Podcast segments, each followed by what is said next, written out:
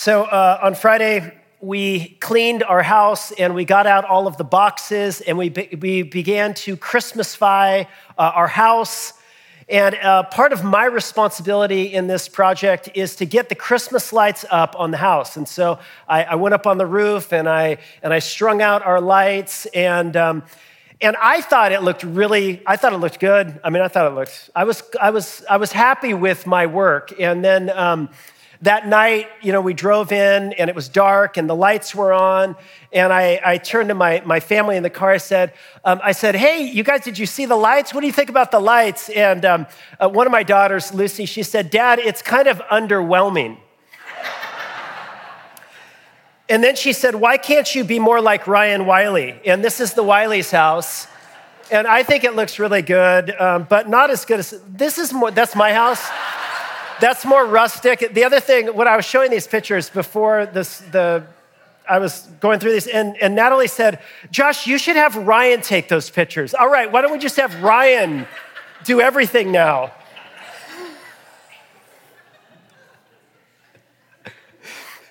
You know, Christmas is truly the coziest time of year, and Christmas lights, I mean, they just make you feel all warm inside, right? And nostalgic. I, I love lights. I love the warmth of Christmas. Our home, probably like many of yours, never feels more homey than it does on Christmas. And uh, I, think, I think it's true that all of us have this latent, kind of like um, gravitational pull in our hearts towards home. You know, and it's, it's one of the questions that we ask at this time of year. Are you going home for Christmas? Or uh, are your kids or your grandkids, are they coming home for Christmas? And, and I think all of us, we have this deep longing for home. And of course, most of the year, that, that, that longing, it lies dormant and it, and it kind of awaits for you know chestnuts roasting on the open fire and uh, the scent of pine trees to call forth our latent desires into our more conscious awareness and we have our sayings you know home sweet home and home is where the heart is. And we all long to be at home with ourselves and with one another. We all want to be in that place where everyone knows our name and they're always glad we came. And, um, and, and, and I, I know, I know for, for, for some of you, you know, going home is something you look forward to and you're planning it, you're getting ready, and maybe if you're an empty nester, uh, you know, you're, you're looking forward to, you're longing for the kids to come home, for the grandkids and, and the games and the fun and the loud, uh, you know, laughter and whatnot to fill the house. And you just long for your home to be filled with people. And, and home just, it, it conjures up images of warmth and togetherness. And there, there are others, I know for some of you, home is not so much like that. Home is kind of a complicated issue for, I think, a lot of us. And, um, and, and, and the homes we grew up in, they were dysfunctional and, and we endured wounds. And, uh, or, or maybe you lost someone and you're going to be, you know, celebrating Christmas this year with somebody who, who, who was, or without somebody who was there last year. And, and you just feel this ache and this pain because of that loss. And, and, and some, of, some, some feel like you never knew that place where you belong, where you felt at home with yourself and with others. You know, we've been in a series over the last several weeks, and, and we're bringing that series to a conclusion today. Uh, this series is called Human. And we've been, we've been talking about these big existential, these really important questions of life. You know, who am I? And why am I here? And where am I? And what's, wrong with the world. And, and we're bringing these big questions into dialogue with the opening chapters of Genesis. And, and we've been exploring together what does it mean to be human? And today, what I, what I want to suggest, what I want to argue, and what I think we see in the text is one of the things that it means to be human is to be made for a home that we have lost. It's to be made for a home that we have lost. And what I want to do is I want to invite you now, I just want to invite you to enter into the narrative of, of Genesis 2 and 3. Kind of, we're going to do a little overview, and, and we're going to look at the first home of that, that first archetypal couple, Adam and Eve. And in their story, in their original home, we're going to see something about our story and our original home. And the story is beautiful, it's evocative, it's profound, and it, and it, and it renders this very complex picture of our humanity. And again, you know, um, I think sometimes when we come to this text, we come asking all of the wrong questions. We want to know there, there's a talking snake. Did, did snakes talk? You know, and, and he named the animals. Did he, did he name the T Rex? And, um, and then they had kids and then they got married. Who did they marry? You know, and, and like, we come to this text reading it very literalistically, very, in a very wooden, literalistic fashion. And in so doing, we can miss the profundity and the depth and the beauty because what we're reading here is archetypal literature. It is laden with metaphor and symbol, and it is powerful, and it is defining for us, and, and, and it's defining for knowing who we are and what it means to inhabit this reality. And, and I want to begin I want to begin looking at this story by just kind of setting it in the frame of what we've been talking about over the last few weeks. So, in the beginning, God creates, and God looks at all He has made, and He renders His verdict. He says, It is very, very good. God delights in His creation, and it is this place of beauty the trees are good for food and they are a delight to behold. It is a place of meaningful work. It is the place where uh, the, the, human creatures are there working the ground and they're caring and tending the garden. And it is a place of rich and fulsome relationship. Uh, the, the husband and his wife come together as one. And there is a oneness, there's a unity, there is community, there is wholeness. And it is the space, it is in this garden that God Himself dwells with His people. God, the text says, um, walks in the garden in the cool of the day. And the, the imagery is meant to evoke for us this, this picture of communion and fellowship with God, walking with God. And we, we use that, that phrase even metaphorically in, in, our, in our in our language, you know, this is somebody who walked through my life with me. And, and, you're saying they were, they were in fellowship and rich communion with me. And in the beginning, there, there was this rich relationship with God and this, this full relationship with each other. And there was beauty to behold and there was goodness to consume. And there was freedom. You could go and eat of every tree of the garden. There was also responsibility and meaningful work. And there was also some limitations living within our creaturely human limitations. There is the gift in the garden of limitations, living in God's world on God's terms. And, um, and, and I think a phrase that kind of captures, captures kind of that original picture, that original goodness, is the very last phrase that we read in Genesis 2 before it all goes wrong. And the text reads like this It says, And the man and his wife were both naked, and they were not ashamed. That's a powerful phrase. And, and don't read that simply as speaking, you know, kind of literalistically of physical nakedness. No, this is speaking of vulnerability and trust and safety, where you feel so at home in yourself and in your body and, and with, with, with one another, and you feel known and you're not afraid to be known. You feel known and, and understood, and there is this closeness and this connection with each other and with God in that space. They were both naked and they felt no shame. There was nothing to hide, uh, there, there was nothing to be embarrassed of, there was nothing they wished wasn't known about themselves. No, they were naked and they knew no shame. And so, this is the original picture we're getting of the creation.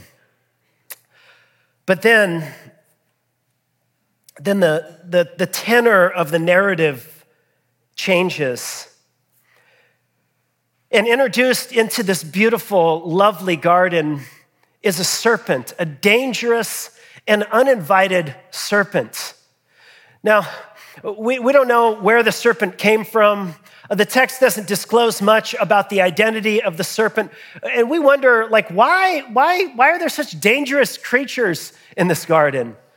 And, and yet here the serpent comes, and the serpent comes, and it says the serpent was more crafty than any beast of the field that the Lord God had made. And he said to the woman, all of a sudden, introduced into this harmony is disharmony. In, into a world of trust and safety and vulnerability, there is a word of mistrust. And the serpent says, Did God actually say, You shall not eat of any tree in the garden? Now, did God tell them they could not eat of any tree of the garden? No, He said you could eat of every tree of the garden. There's just one tree that you cannot eat. And the woman was quick to address this. She said to the serpent, No, we may eat of the fruit of the trees of the garden, but God said, You shall not eat of the fruit of the tree that is in the midst of the garden, neither shall you touch it, lest you die. So she corrects the misinterpretation of the serpent. But now the serpent comes back strongly with a word of mistrust. This serpent you know, long before Nietzsche, you know, there was this serpent who was the master of suspicion, you know. And the serpent said to the woman, You will not surely die. For God knows that when you eat of it, your eyes will be opened and you will be like God, knowing good and evil. The essence of what the serpent is saying is God is trying to withhold something from you.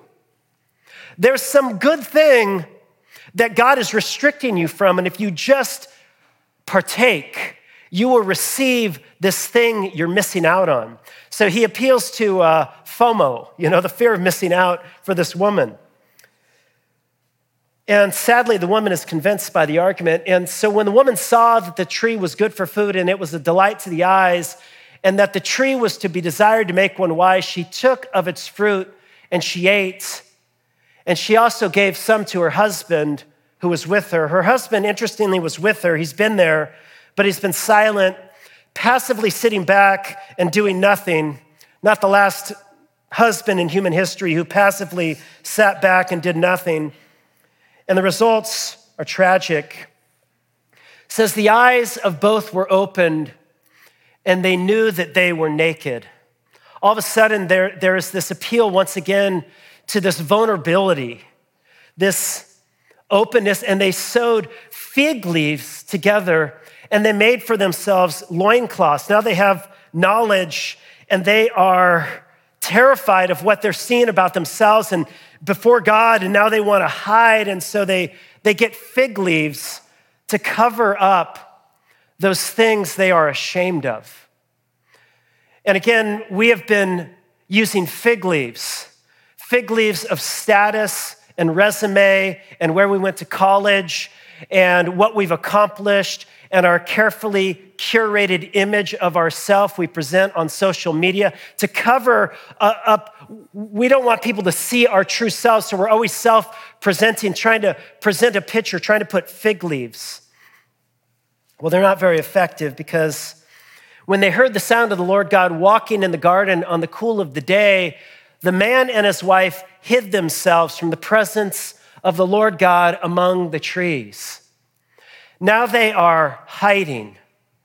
They're hiding from God, the God who made them, the God who loves them. Now they are hiding. They have run. And notice God's response. God calls out to the, to the man and to the wife. The Lord God called out to the man and he said to him, where are you? You know, this question is not put there because God is trying to gather information. This question is put to Adam so that Adam might discover something about Adam. It's an important question for us all to ask, isn't it, at some point in our life? Where are you? Where are you right now? Where have you been? And he said, I, I, I heard the sound of you in the garden and I was afraid because I was naked and I hid myself. Notice into the, the harmony, now has come shame and fear. True, two of the great psychological problems that make us feel so homeless and homesick in this world. Like we're not okay, we're not at home. I feel shame and I'm afraid that you might find me out. And so he said, I, I hid myself. And now God asked another question. He said, Well, who told you that you were naked? Have you eaten of the tree of which I commanded you not to eat? Again, the God, God is asking a question to evoke a confession. And, and the man, in some sense, confesses, but only in sort of a twisted sort of way. He said, Well, the woman who you gave to be with me, she gave me the fruit of the tree and I ate. And so he blame shifts. First, it's uh, the woman gave me the fruit, and God, you gave me the woman, and so I'm not to blame. And then God turns to the woman, he says, What is this you have done? Again, a question what, what is this you have done? When was the last time you asked that question? Like, what is this you have been doing to the people around you, to yourself? What is this you have done? And the woman said, Well, the serpent deceived me, and I ate. She too blame shifts. And then God doesn't address the serpent, but then God acts as judge and he issues a sentence first upon the serpent. The serpent is cursed. And then he turns to the woman, and the woman is, is now experiencing a state of alienation, and there is problems in relationships, power struggles are introduced into the male female relationship. And then he turns to the man, and there's pain in the work that God had given them to do. And essentially, what's happening is that because of their turning away from God, because of their alienation from God, now alienation is spreading everywhere. It's touching everything. It touches work. It touches relationship with the, the, the created world. It touches uh, our, our, relationship with ourselves and, and our bodies. And, and, and the world now is experiencing pain and fracture and discord. And we are now homeless and homesick. And, and then the, the chapter closes like this. It says, Then the Lord God sent him out of the Garden of Eden to work the ground from which he was taken.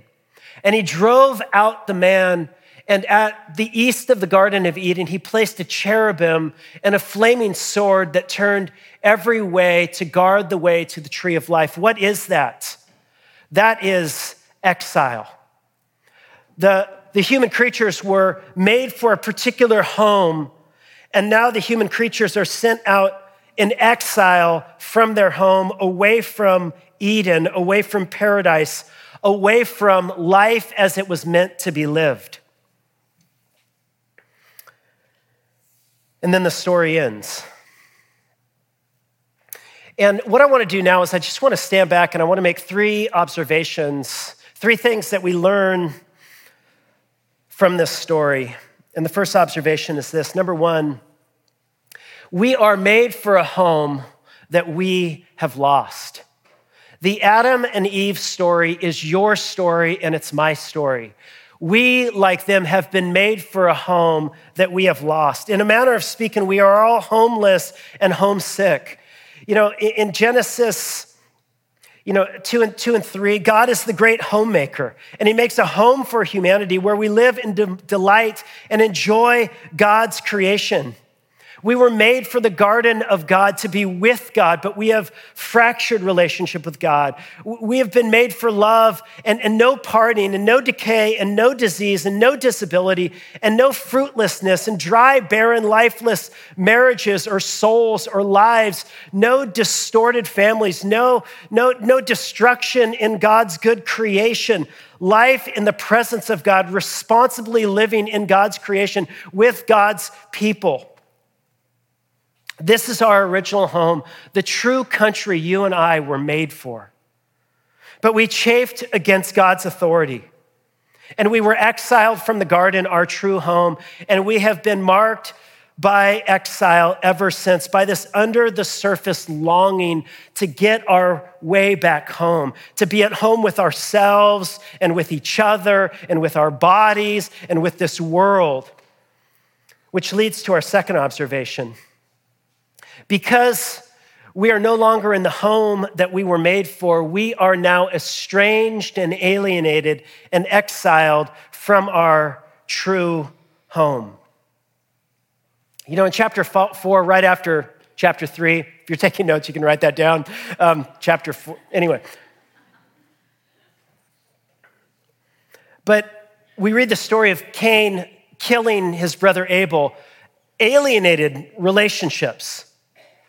And after he kills Abel, we read about him lost, wandering, the text says, east of Eden.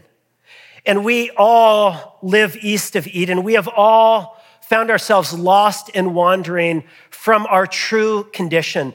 We are all exiles from our true home. And listen, if you will stop and you will pay attention, you will hear the echoes of our great human exile everywhere.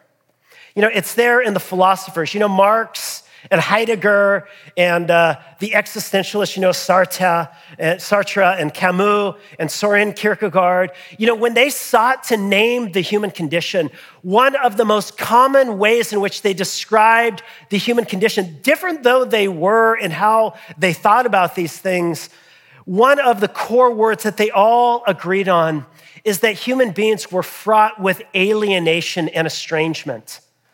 And, and they, they described it in different ways. You know, Marx and Engels, you know, said that, that we're, we're alienated from, from, from our work and the, the proletariat, the, the, Lower classes are separated from the bourgeois, from the, the higher classes, and there's alienation there and alienation, so we're not connected to the true end of our work. And Soren Kierkegaard talked about alienation from transcendence, and, and, and Freud and Erich Fromm and, and other psychologists have talked about an alienation that, that we experience within our own self.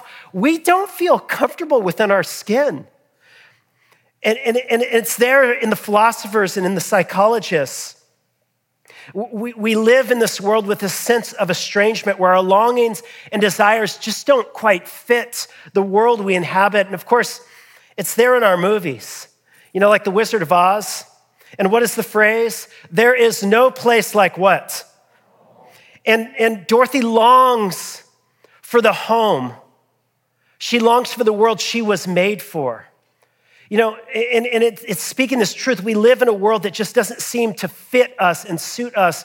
And, and that narrative trope has been played out again and again and again in, in, in so many of our favorite movies. You know, Planes, Trains, and Automobiles, you know, one of the great Christmas movies, you know, the last 30 years. Or was it 40 years? I don't know. What's that story about? John Candy is, is with Steve Martin. They're trying to get home and the tragedy is that the, the figure, the character John Candy plays, doesn't have a home to return to. And it's speaking something about the human condition. And Toy Story, you know, what is Toy Story about? The toys longing to get back home. And, uh, and, and, and even The Walking Dead, you know, TV series, 10 year run. You know, if you watch, by the way, I'm not advocating The Walking Dead. If you watch that, that's on you, not me. But I was reading an article about it a couple years ago. And, and one of the things that they said is, is, is this, The Walking Dead is not about a zombie apocalypse, it's about alienation and estrangement. And it's there in our music. You know, uh, uh one of Taylor Swift's uh, songs is called Exile. And in it, she reflects upon an alienation that's happened in a relationship. And she says this She says, I've seen this film before and I didn't like the ending. You're not my homeland anymore, so what am I pretending now? You were my town. Now I'm in exile seeing you out. And it's like I'm, I'm distanced. There's alienation relationships, alienated relationships. And uh, in the 70s, Marvin Gaye sang What's Going On. And, and there's this refrain in the song where he says, You know, we've got to find a way to bring some love in here today. And, and, it's a refrain that goes back and he, he, talks about everything that's wrong in our society. There's alienation in our relationships. And he's like, we, what's going on in our, it's not right. Things are not right. It's there in the Lumineers Enduring Classic. Ho Hey, you know, The lead singer says sarcastically, So show me, family, all the blood that I would bleed. I don't know where I went wrong. I don't know where I belong. Alienation. We feel at odds with ourselves and with each other in the world. And just, if you pay attention to your own heart and life, it's there. You feel awkward or uncomfortable or just not right with yourself. And, and, and, and there's even in the best of relationships, it, it, sometimes it's falling short of what, what your heart seems to long for. We seem to long for a home that, that seems beyond accessible to us. And, and it's strange, isn't it? We can feel homesick at home even in the middle of Christmas. You know, and, and what, what is that? You know, and if we, if we are simply highly evolved bags of molecules, you know what Bertrand Russell called the accidental collocation of atoms, why this deep and latent longing for a home that we seem to have lost? Why the deep, under the surface ache for meaning and transcendence and love that will never end? Why this deep longing that could never be satisfied in this life? And let, let, me just ask you some of you are exploring Christianity. Maybe you're, you're dipping your toe uh, back in church after being away for a very long time. And, and let me just ask you what do you do with that longing?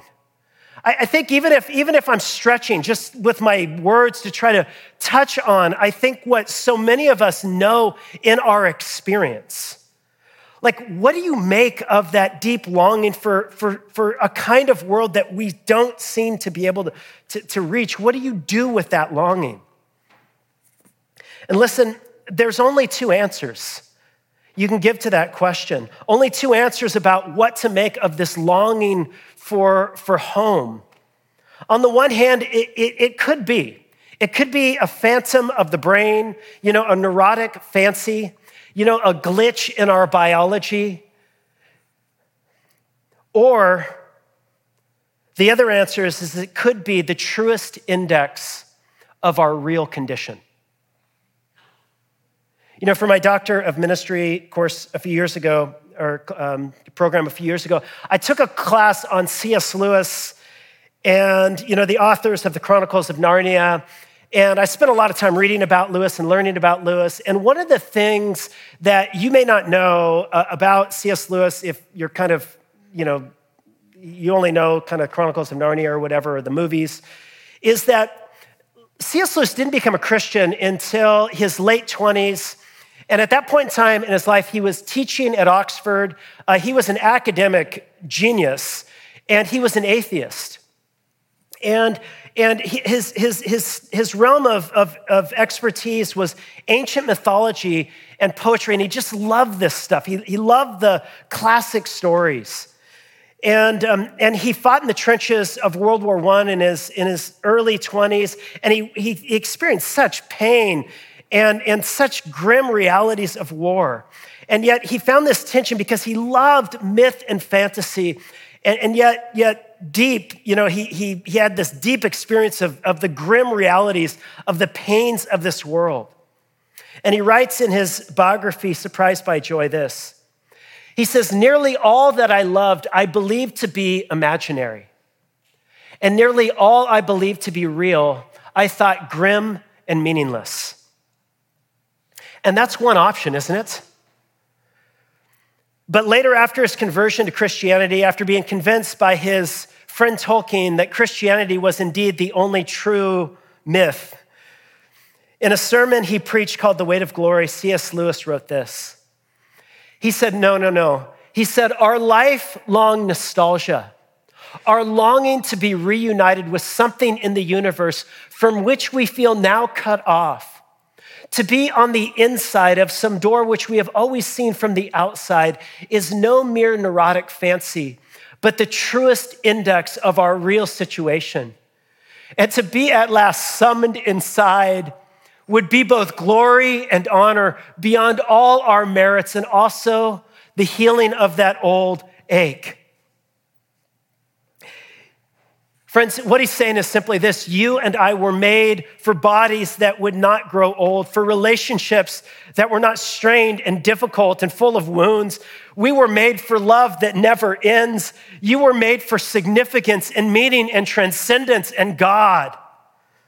To be at home in yourself, to be secure in yourself, to be secure in God. We were made for home. And we have been estranged we are lost. We are all lost. We have all lost our way and we become homeless and homesick. Here's the third observation from our story. But Jesus has come to bring us home. You know, there's good news in this text. You know, it ends with them being exiled from the garden, but this is just the beginning of the story. There's a little indication in the story itself of what God's ultimate plan throughout the story will be. In the story, God comes walking, almost incarnate, within the garden, calling out, Where are you? searching for his lost human creatures. And friends, this is, in a nutshell, the story of the entire Bible. The creator of all things on a search for his lost human creatures. And that story, which began here in the garden and began to work itself out with God calling Abraham and building Abraham into a great nation, ultimately reaches its climax when God Himself enters into His creation in Jesus and walks, as it were, back in the world, this broken, fractured garden so that he might call out to us and do more than call out to us, actually work to bring us back home. And you know what's fascinating? The, the Bible ends, the very last chapters of the Bible mirror the first two. And in the last chapters of the Bible, we're back in a garden. But now it's a city garden, a glorified garden. And in the very center of the garden, it says, is God's presence himself. In fact, it says, there was no need for a temple in the garden because God Himself was the temple. In other words, God Himself is home. God Himself is being with God, close to God, is what you were made for. You know, home, home is with, isn't it? I mean, home isn't a place, home is with, it's who you're with, you know? I mean, even Dory knew this, remember? Uh, remember that scene in Finding Nemo? Marlin threatens to leave Dory, and Dory has kind of been obnoxious, and, and he's like, You're not helping me. You know, he's got to get away from her. And, um, and Dory gets freaked out, and she begs him to stay. And do you remember what she says? She says, Because when I am with you, I am home. Home is with. You know, Edward Sharpe's and the Magnetic Zeros saying, Home, let me come home. Home is whenever I'm with you. Home is with. And so, too, in the, in the biblical narrative, home is getting back to being with God. But in our, in our story, God actually is the one who pursues us you know, Christianity is not about your pursuit of God. Some of you are new, kind of, again, dipping your toe back in, or maybe you've been invited by a friend. And listen, wherever you're at on your journey, I just want you to know we are glad you're here, and we hope this is an environment where you feel safe to explore some of the big questions in life because we're at a time and place in our own history. We just need to explore the big questions of life together, and we're glad you are here. But, but listen, I, I want you to know Christianity, in its essence, it is not about turning over a new leaf and trying to be a better person and kind of spending a lot of time trying to work your way up to God. Christianity, in its essence, is about God coming on a pursuit of you and coming into this world in Jesus, coming near to his creation, bearing the sin of his creation, actually going into exile for his creation, being alienated from the Father. My God, my God, why have you forsaken me? Being stripped naked and vulnerable and killable on the cross for his creation so that he might bear our sins, so that he might take our exile, so that he might deal with our alienation, so that through the cross shaped, extravagant, infinite love of God in Jesus Christ, you might be brought back home.